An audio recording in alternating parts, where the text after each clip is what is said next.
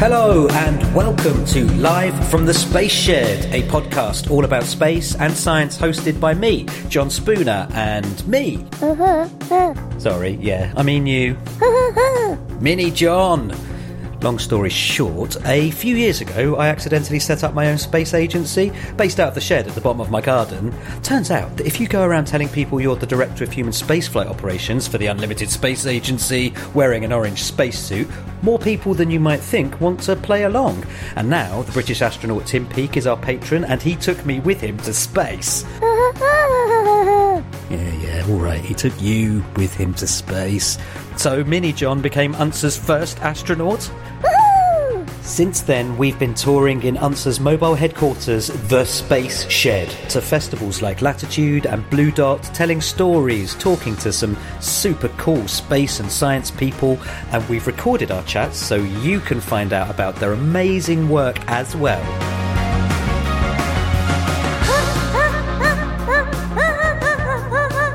Ah, you're practicing for the protest, eh, Mini John?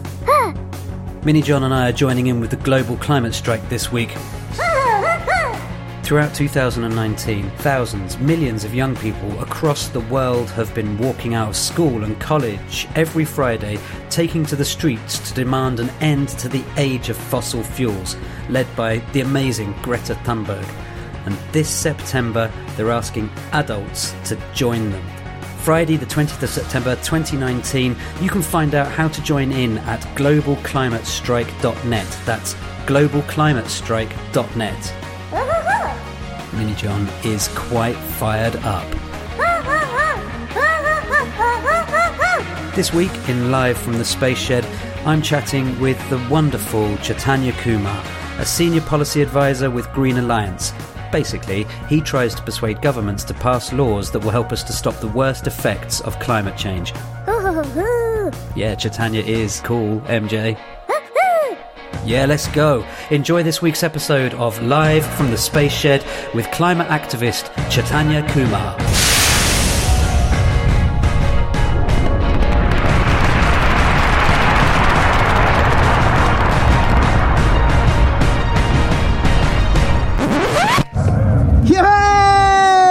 Yay! Hello, the Great Road Exhibition Road Festival! My name is John. John Spooner. I am the Director of Human Spaceflight Operations here at the Unlimited Space Agency. Welcome to UNSA HQ, the Space Shed. Give it up for the Space Shed! Who thought it was going to take off? Just one of me. Okay, good. Not not so convinced. Uh, you know, we need a bit more optimism in the world right now. Who thinks I can make this take off? Yeah, okay, we're getting, it, we're getting. Hey, listen, it's a beautiful day. Thank you so much for coming down, coming out, and sharing uh, part of the day with us. Uh, we've got a couple of things happening today. Later today at two thirty, I'm going to be back opening the shed again, and I'm going to be telling a story about how to save the planet. If anyone's interested in that, and then later today again at four o'clock, we'll have Andrew Smith, the author, wrote my favourite book about the Apollo moon landings, Moondust. Going to be answering questions about space, Apollo, anything that you want to. Uh, know about there, but one of my favourite things about my job is I get to meet loads of really interesting people. Um, and this summer we are on a big push uh, trying to improve the conversation around climate change, climate breakdown, the climate crisis that we are all facing as a civilization. So I'm delighted to have joining me in the shed this afternoon uh, someone who works uh, senior level with Green Alliance. We'll find out more about what that is. Would you please give a massive, great Exhibition Road Festival welcome to Chaitanya Kumar! Never had that kind of reception before. Chaitanya! Good to meet you. Hi, come in. Welcome to the Space Shed. Ah, thank you. Bringing water, bringing gifts. um, Chaitanya, hi. Hello. Uh, you've cycled here today, haven't you? I have. Yeah, That's all the way from uh, Bethnal Green. Bethnal Green. Not that far. You see, I know, right? On a day like today, that is a commitment because you could have used any other form of transport, right? It's true. It's too hot in the tube. Uh, Chaitanya, I've just described you as you are, your job title is you're a senior policy advisor with Green Alliance. yes. Sounds fancy. Yeah. Um, Can you tell us a little bit about Sure. what that is and what you do? Sure. So, uh, Green Alliance is a small charity. It's a think tank. That's the fancy technical term. My job is basically to think about uh, UK's energy and climate policy. So, how do we basically get this government, this country, to go faster when it comes to addressing this huge problem of climate change? We're doing far better than a lot of other countries, but we can do so much more given the kind of impact we've had over centuries. So that, that's my job. So we try to engage government, policymakers, civil servants, ministers, and, and try and push for more ambitious policy on climate. Which is a great job, right? Just want to quickly cover, in case anyone is uncertain about, it's a huge problem, climate change. Why is it a huge problem um, right now? It we've we've known about this problem from uh, from a sort of scientific lens for about 35 odd years. I think the known uh, sort of movement, let's say, when when most people think start thinking about climate change is when James Hansen, who is a scientist with NASA, uh, your competitor, One of the other space agencies. one of the other space agencies, basically uh, went in front of a bunch of senators and congressmen in the US and spoke about climate change and the fact that he noticed that as and when we put more and more carbon dioxide in the atmosphere, the temperature of the, of the surface of the earth was rising higher and higher.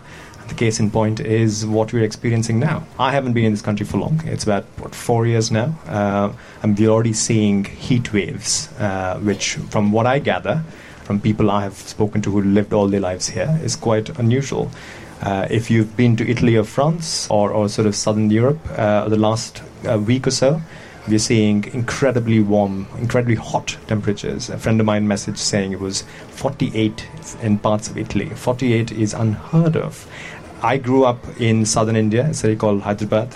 Temperatures of 48 are, are what we're experiencing these days, and obviously that is incredibly hot. But some of us have the luxury of air conditioning that we can retreat into, which what it does obviously is sucks the uh, uh, whatever coolness is there in the atmosphere and gives it to you and pumping out more hot air outside.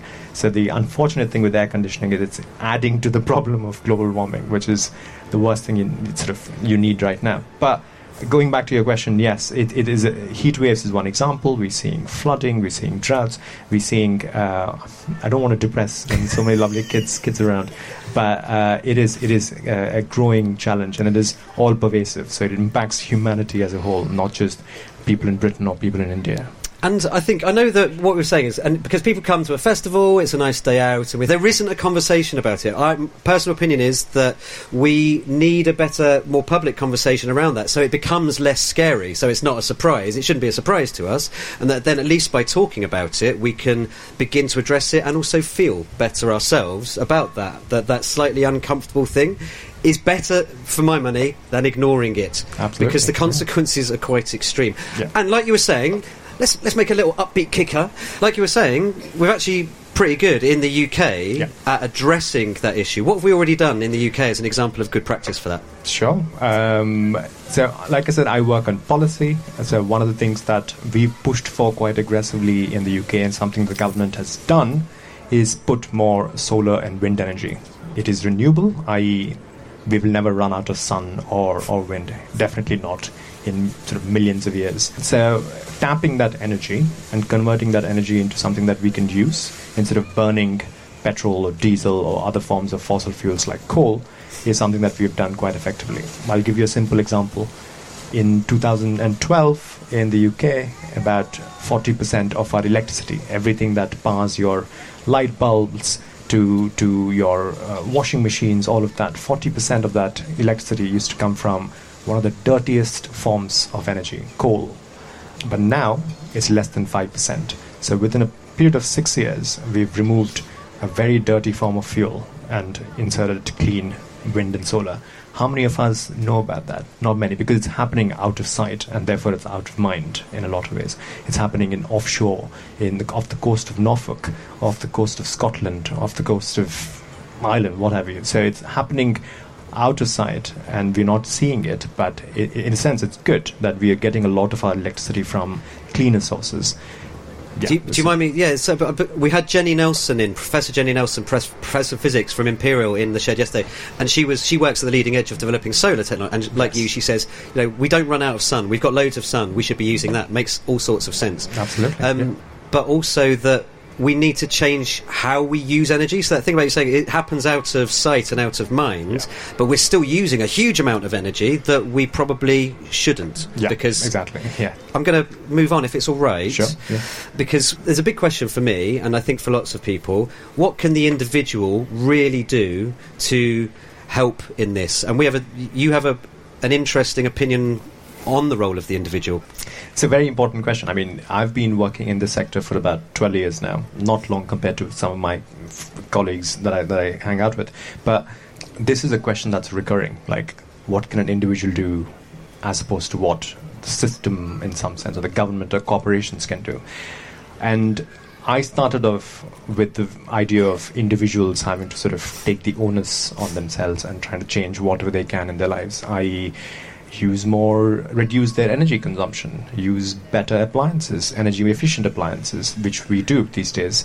Wherever possible, take public transport or walk to work if possible. You know, if, if you're commuting from Oxford to London for work, obviously that's not possible. But that's where I was at about 10 years ago or so. And I've quite significantly shifted my view since then, largely because the problem is getting bigger and bigger and bigger. Uh, the shocking fact is, in the 30 years, like I, as I said earlier, of 30 years of the time that we've known this problem, is when we have actually contributed the most to this problem by burning more uh, dirty energy, which is there's some dissonance, right? Where, where we know about the problem, we knew about the problem for 30 years, and it's exactly in that very period where we caused the most damage to the environment as well. Which makes me think it's it's less and less to do with individuals being able to sort of do more in collectively tackling this challenge. Which I'm not saying this is zero; it's important, but I think the problem has become so big that's why you need governments and corporations to actually do a lot more than they are at this point. And that's one of the reasons why, personally, I've moved from a space uh, where I was advocating for that kind of change to working on policy with Green Alliance, where I think influencing governments, pushing them to put more ambitious policy in place, is, is what is needed. So, an example there is as soon as I walked into this park, what caught my eye was the hydrogen vehicle uh, that's being displayed there maybe some of you have seen it, but we are seeing a lot of electric vehicles in this country these days, and it's going to grow tremendously big. And that is happening because of policy. That is happening because governments are saying enough of these fuels that are polluting uh, uh, our children's lungs with nitrogen oxides, with all sorts of harmful pollutants uh, uh, in the environment, London being one of them. How do we sort of get them off? And the f- worst source of that problem are cars and vans. So moving away from that will not necessarily mean everybody just gets off and says, you know what, fine, I'm just going to decide not to use a petrol and diesel car. I'll start driving electric car. Can't happen overnight. So you need policy to try and push corporations to manufacture more of these cleaner cars. So you and I can have an option to actually move the our mode of transport and public transport as well. So I'm increasingly uh, convinced that companies and corporations and, and, and governments have to do a lot more. So, what does that mean for you and I, uh, and for young people here? Uh, is how do you put pressure on those in power to actually try and uh, make them take the right decisions? Uh, it sounds very political. It sounds very activisty, but that's where we are at. Uh, I'm sorry to say, but that's that's what we need. So the, you know, this is a democracy. You can reach out to your MP, you can reach out to your councillors, you can reach out to people who are administrating all of these things around you and try and push them to talk more about climate change, to understand the implications of climate change, and, and really try and put in place solutions that can address that right at the local level in places like Kensington, Chelsea, and other, other parts of the town as well. We spoke to a four year old girl this morning who had an idea saying she thinks that car adverts shouldn't be allowed, a bit like cigarette Great adverts. idea. you know, you should, they shouldn't be there as a lifestyle choice for fossil fuel burning cars. I thought, that's a good idea. S- sounds sensible. 14. No, this was another four-year-old girl, t- tiny little girl. That's what was really struck me. Uh, she was also saying that there should be um, signs at petrol stations about how harmful. If you fill up your car with this, you you are putting nitrogen oxide in your like cigarettes. I was like, it's a really good idea, but how do we make that happen? really, because you were just saying about contacting your MP. It's like really weirdly, I did when I was out on my astronaut delivery vehicle yesterday on Exhibition Road, run into Emma, who is the MP for uh, Kensington and Chelsea on the street. Yes, that she wanted a selfie. Now, not everybody is going to be wearing an orange spacesuit and attracting their local MP to them whilst out on their astronaut delivery vehicle. Do you know about the website They Work For You? Theyworkforyou.com. But you see what they've done there, right? They work for you. They do. They literally work for you. And even though some of you don't have a vote, which is, and I do think you should have the vote because it's your future, after all. But you can still write to them and find out really easily who they are. Theyworkforyou.com, right? And that's Yeah. that's one way to do it. Write to your MPs. That's one way of doing it. We organized a what is called a mass lobby uh, last Wednesday. About twelve thousand people, people like yourself from different all the constituencies in uh, the UK, came down to Parliament and lobbied their MP, talking about climate change. You know, we've seen climate change become mainstream in some sense in the public conversation, thanks to Extinction Rebellion and school strikes, um, and and that needs to continue. And what's striking with what you've just said, a four-year-old saying that, Mm. uh, and uh, it, it both uh, inspires me and also saddens me in some sense that they have to think of, of, of that, that that that's what it's come to. Why can't we actually think of those policies, think of those ideas? Because we don't seem to get how how grave the situation is, um, and they they will live through that. As much as I hate thinking about it, but uh, that's that's the kind of world we're setting themselves setting up for them, uh, which shouldn't be the case. So sooner the adults sort of get up, get their act together, the better. So, in amongst all the doom and the gloom, which you know, there is a scenario which is really doomy and gloomy. There, that's just how. That's just the reality. If we don't act now and do something, there is still time to really make positive change. There's been a recent announcement from our government that they're going to aim for. Correct me if I'm wrong. For a net zero Yes. carbon uh, society by 2050. So that there is a huge challenge in doing that. Yeah. But what is the positive vision Yeah. if we can do that? Absolutely. So, UK has has legislated for a bold target, uh, which is by 2050 there will not be any surplus emissions, carbon dioxide, that is in this case, or methane, for example, which is another global warming causing pollutant. There won't be a net positive emission of these gases by 2050, right? And that is a significant shift. Right now, we emit about 500 million tons of it uh, in this country. From 500, we're going to jump to zero uh, in about 31 years' time. That is quite a shift, um, and. The, it's important sort of not think about it as, oh my god, that's daunting, that's impossible. How do we do it? What might it mean for you and me living in this country? But the idea is sort of, in some sense, give it a positive spin. You will be living in a much healthier environment than you are today you will be living in an environment where there's much less carbon pollution, much less nitrogen pollution, much less particulate matters in the atmosphere because there won't be any fossil fuel cars running around. As in, there won't be anything coming out of exhausts of vehicles anymore. There might be electric vehicles, there might be buses, there'll be more public transport running on electricity, things like that. You will be in a, in a situation where you'll have a lot more forests uh, in this country than we have. I enjoy the countryside in this country, but you will see a lot more of forests come up. Why? Because you need them to actually suck the carbon from the atmosphere and, and store it in, in, in, in them. So you will see a lot of that coming. This is all assuming that we, we achieve that, and God hopes we, we do achieve that. But if we do, there, there's a massive prize uh, at the end of it, and through through the process. So forests is, is another one. Cleaner water, cleaner rivers. You will see a lot more biodiversity come back, right? Not many of our kids here sort of, you know, get to look at badgers or all sorts of other animals out there because you have to sort of go to the countryside to try and see. But if you enhance the forest landscape in this uh, country, you are introducing or allowing nature to sort of take control, uh, allowing nature to sort of introduce uh, uh, uh, species and, and give them uh, a nurturing space. And we will see a lot of that for all of us to enjoy. So there's a fantastic prize at the end of it. There's a fantastic opportunity for us kids to grow into into into, into that world, uh, which isn't as depressing as, as how we started this conversation about the, the harmful effects of climate change. So that's the goal. I think we can work towards that, but you need to push governments and corporations. And it is that. achievable, right? It is. It is. We talk. We've been talking this weekend a lot about. Uh, it's the 50th anniversary of the moon landings this year, which at the time when Kennedy announced that idea, literally no one else in the world believed that it was possible. But because of the investment and bringing everyone together to focus on it, the clarity of the focus on that, they did it. Something, and they did it in seven, five years. They did it within five years. Something that when they started thought was impossible. Because I think there's a lot of talk about this isn't possible to achieve. It's hopeless. It's not, but it does require all of us, I think, to get involved and to really be making this conversation the first, the most important conversation. Going, going back to individual action again, like one stat that sort of boggles my mind is we waste or throw away about seven and a half million tons of food waste in this country, uh, and about sixty percent of that doesn't have to be thrown away. It's just like an apple that's bendy or like something that doesn't look right, We just sort of now chuck it away.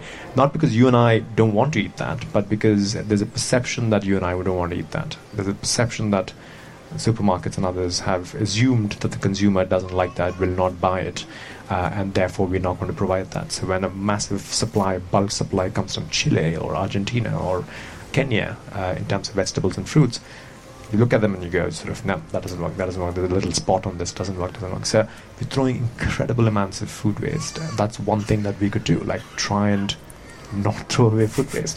One of my um, favourite things I saw in Morrison's a little while back. They had they were cheaper. They were wind blown apples. They were apples that had just fallen out of the tree of their own accord naturally, but because they were a bit odd looking, they were cheaper. But I love that they wind blown. You know, these aren't ordinary apples.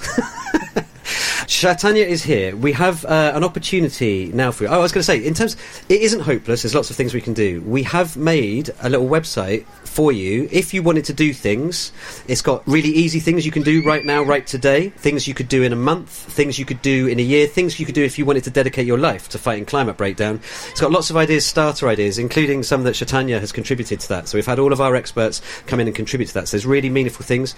But this is your opportunity. If you have any questions for someone who works at the most senior level of policy on climate that has all of all answers to many of the questions that you might have, now is your opportunity.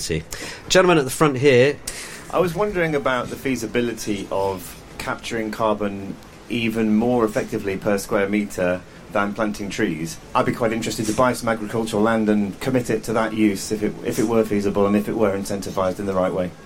Yeah. Um, so I think this is where I'll bring the B word, Brexit. Um, what we do these days under the EU is we incentivize a lot of farmers across the UK uh, just to farm. Um, and it can have some negative implications in terms of um, greenhouse gases. And agriculture is roughly 10% of our carbon emissions or global warming potential in the UK the incentives that we're talking about is once if we're out once we're out whatever it is if we can change those policies what we can do is the 3 billion pounds that we actually allocate to farmers could be repurposed and incentivized to actually do something else what is called environmental land management. I don't want to get into the geekiness of it, but the idea is how do you use agricultural land for purposes of sucking the carbon out of the atmosphere and, and putting it in the ground for a long time to come. It is doable, it's good, but right now it's not incentivized. And under the current system, it's very difficult unless you have some major countries in the EU reforming the system, which there is no incentive right now. Uh, but once the once we are out, then the current minister, at least, who won't be there for long, but the current minister, at least, Michael Gove, has indicated that he's very interested in doing exactly that, incentivizing these farmers to actually. If the incentives were there, is the science there that you could economically get stuff to the farmers that could do that? Not conclusive. It's, it's technically it's possible, but we haven't done it at that scale to show that it, that it's feasible or not. But that's a good question. I we don't know. and there's something about an attitude shift as well. It's not just whether or not it's feasible, it's worth trying, and just the shift in going, it's not always about making an economic case for it, I guess. Otherwise, what happens if we don't? Well, we'll probably all burn to death. That makes the case for it for me. Yeah. We had a six-year-old uh, boy in the audience yesterday who was talking about one of the things he's doing was he's set up a business with his school last week where he's making and then selling seed bombs. Right, so yeah. just that idea of rewilding your own environment, your gardens as well. And I liked that that was just a thing that was happening. Yeah, yeah, and as you can see, there are no cars around.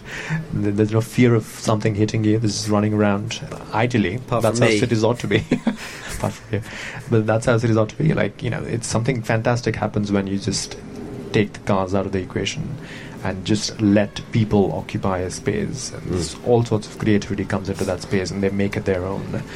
But once you remove that and cars dominate the space and, and something else dominates the space, then y- yeah, you're siloing people and putting them saying, this is your space, this hmm. little enclave of, of park, call it, and that's it. That's that's where you can have close to nature, as you can. But we'd like to see it everywhere. Everywhere. I agree, it'd be lovely. Hi. Hi, uh, simple question. How do you see us heating our homes in the future? We're very dependent on gas boilers. I've got a gas boiler. Yeah, Is it going to be manageable? Obviously, we have to do it to go carbon free or yeah. um, net carbon free. About 26 million homes have boilers within them. Uh, so it's a massive challenge. I have a boiler at home as well. There are three things that most people talk about. One is electrification. A, take your boiler out, put as what, what is called a heat pump. Just like an air conditioning, uh, air conditioner, sorry. Um, this that's the opposite of it, like heats your house. Um, but these days, given this, you might need a bit of both. But heat pumps are one of them. Why do I say heat pumps? So, all- if you remove gas and put an electric machine in there, you're obviously just shifting gas demand and putting electricity instead. So you're still consuming electricity. But if you can clean up where the electricity is coming from, then it's a net positive in that sense. So that's one. The second is this is quite bold and very tech technology intensive, which is uh, changing the gas supply and replacing that with hydrogen. Hydrogen is cleaner, it definitely has much less carbon emissions associated with that, but that takes a whole set of infrastructure to be created for that, which is huge task with billions of pounds to be invested. The government's already thinking about it, we're already trialing some of that up north in Leeds uh, and a couple of other places. We're blending gas and hydrogen uh, in some places just to see how it works. We're doing all sorts of things, but hydrogen another, and what is called district heating. Um, the idea is that you have a mass boiler in one place instead of having different um, individual boilers across the homes. You have mass boiler, communal boilers for an entire district in some sense, and you sort of you make sure that that boiler is clean, cleaned up, and coming from a clean source. On top of all of these solutions, there's one thing that definitely needs to happen is energy efficiency. Yeah, you just have to make sure that all these buildings around are not leaky. The UK is called the cold man of Europe because we've got one of the leakiest leaky I mean like heat leaks from the house. When you turn the radiator on, most of it is lost through leaks in the house. So what's the point of that? You're just sort of using more and more.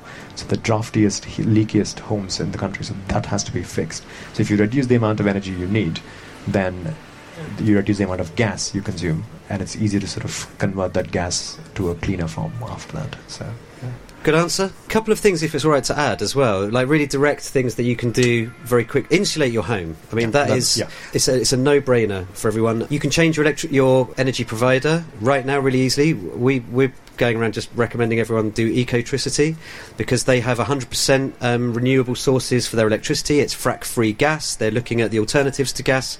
We've also had people suggesting, really realistically, um, and again, it's on the website, how to save the .earth, community wind and solar farms. So I'm genuinely looking at how on my road I get together with my neighbours to look at how could we really efficiently share the energy production in our roads so that we could then go off grid. And these things are already happening. They're happening in schools, they're happening in community projects, they're funded by lots of places. So there are really meaningful things that you can actively do yourself as well. Yeah. There's one more thing. How many of you have solar panels on their rooftops? One. cool. So another thing what people are trying these days is a combination of insulation plus heat pump plus solar panel on the rooftop.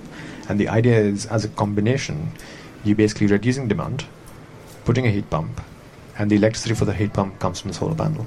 So technically, you reduce the dependence on the grid from the outside so much that you potentially can be self-sufficient on a day like this because you're not heating your house because it's too hot right? And whatever appliances are there are being run by solar panels. You don't have to depend on the system to give you so we, if we start moving towards that more and more people can actually feel like you know what i'm not having to depend on the system I can produce my own electricity. And, by more of us doing it as well, it shows the system that the demand for the other yeah. thing isn't there anymore. So they will look to invest. Thank you very much, Chaitanya. That was a good one. Uh, anyone else got a question for Chaitanya? Gentleman in the middle. All the all the adults today. Is it true if we don't fix the system or the problem, we hit a temperature when the planet goes into thermal runaway? Is that true? Yeah, um, it's Sorry. Oh yeah. um, the, the, where where the tipping point is isn't clear. It's not a set mark marker on the ground, but the the range is anywhere between 450 and 500 parts per million of carbon dioxide in the atmosphere or greenhouse gases. We are right now at 414, 415. So once you start hitting 450 and beyond, then it's you're in sort of big trouble. We are adding about three parts per million every year. So from 4.15 to 4.30 is what? Dangerously close, Dangerously close, about particularly with this weekend, the G20 summit ending, the Paris Agreement, which no one's formally or legally committed to, but all of the 19 of the G20 countries agreed to stick to those guidelines for the Paris Agreement, apart from one, which was, of course, President Trump. If you have any American friends, in order to literally save the planet, they have to vote for anyone else uh, at the next uh, American election. Who's got an American friend? Who's American? Hi. Please, you know, for all of us. Make, that's the active part there. Let's let's not allow that to happen for another four years. We're really, yeah. Time for one more. Why, was that the first time I've heard that? that, that really hang on, this is a really good question, wasn't it? Just what you just said was really, really powerful about giving us a number of, and we've talked about one and a half degrees. We have to avoid that, but actually talking about it in parts of the you know, carbon dioxide concentration was really, really powerful. We were kind of, wow. And yeah. it's going up, it's trickling up, and if you can see that. And your question was, why haven't I heard that before? That first time. It's a really good question. That was the best thing I've, I think I've heard in terms of convincing people. It's funny. I, I used to work with an organization for about five years called 350.org. That's the name of the organization. 350 is the parts per million concentration that is safe and sustainable. Most of my co- ex colleagues who were there got themselves tattooed with the number I love that. parts per million of carbon dioxide at the time of their birth. Um, so I have a friend who is 387, another one who's like 360, something like that. So it's it's just an indication of how quickly things have changed. Uh, 387 wasn't that when I uh, was born. It was 387, and now 380, I think, and now it's about 414. So it's growing rapidly, and I think f- between 450 and 500 is what m- most people think will be phew, a runaway climate change. I would say, in answer to your question, that it's because it's not it's not a conversation that we're having. It's why it's surprising to. It's why it's uncomfortable for people to have that conversation. There was a recent audit at BAFTA. They, through their audit, discovered that climate change is featured less often in uh, dramas, ongoing serials and dramas than rhubarb, and 20 times less than the B word. And that is why it's the first time you're hearing about it. It's because in EastEnders, it's mad to me that it wouldn't be part of that conversation, or you know, in the pubs in those uh, soap operas, that someone isn't going. Did you hear about that thing that uh, maybe the world is going to burn in about 30 years if we don't do something about it. That's never a conversation you hear on any of those programs. And I would say that's a big part. And yeah. One final thing is I remember listening to the Today program on Radio 4 during the Extinction Rebellion protests that were happening, and some of the people who were participating in them uh, talking to the, the radio presenter and one thing that really struck me is is for a lot of these people now it's become emotional. Now it's become personal in a lot of ways. It's not about some hypothetical climate change happening abstractly. It's about them. Like that individual who was talking on the radio was like, "I've got a four-year-old daughter. Like I worry about their future." So it's become very emotional, very personal, and I think a lot of us are feeling that and thinking that and thinking about and responding to that, uh, responding to a very sort of gut emotional level.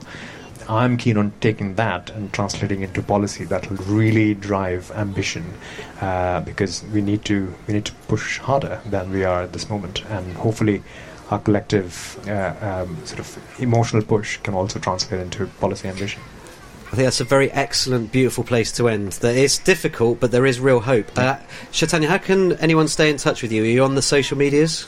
I am on social medias. My name's on the whiteboard there, and uh, with no space at at Chaitanya Kumar uh, on Twitter is, is where you can find me. you can follow Chaitanya there. Is there I any way to get involved with? geeky and wonky on policy details, but yeah, feel free to message me. Yeah.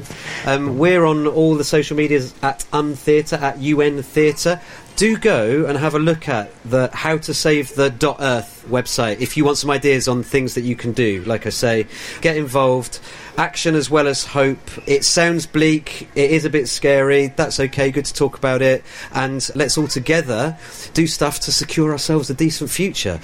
Chaitanya Kumar, everybody! Thank, you. you.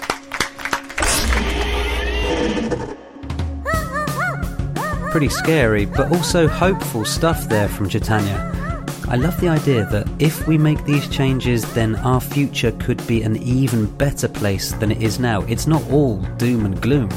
And if any of you, like us, really want to get involved in helping to save the planet but don't really know what to do, check out the website we've made that includes suggestions from people like Chaitanya. How to save the dot earth. How to save the dot earth. It's got loads of suggestions for things you can do right now, things you can do with a little more effort this week or this year. It's even got tips for you if you want to dedicate your life to fighting climate breakdown. How to save the dot earth. You're alright, MJ? Just let me finish up here, then we'll go and make a placard for the march. As always, you can connect with us on any of the social medias. We're at Untheatre, that's UN Theatre on Twitter, Instagram, and Facebook. And if you're enjoying our podcast, please help us spread the word. Tell everyone you know to subscribe to Live from the Space Shed is an unlimited theatre production with Season 1 brought to you in association with the Science and Technologies Facilities Council, the Cockcroft Institute, the Space and Arts Council England, with special thanks to Dr. Rob Appleby of Manchester University. Our theme music is Go by Public Service Broadcasting, used with their extremely kind permission. Our sound engineer and editor is Andy Wood, with additional sound design by Elena Pena. The show is produced by John Spooner and Alice Massey, with support from our friends at Story Things. Live from the Space Shed is an unlimited theatre production on behalf of the Unlimited Space Agency. Don't forget to join in with the Global Climate Strike at globalclimatestrike.net. You can see what they've done there, and we'll see you for more live from the Space Shed soon.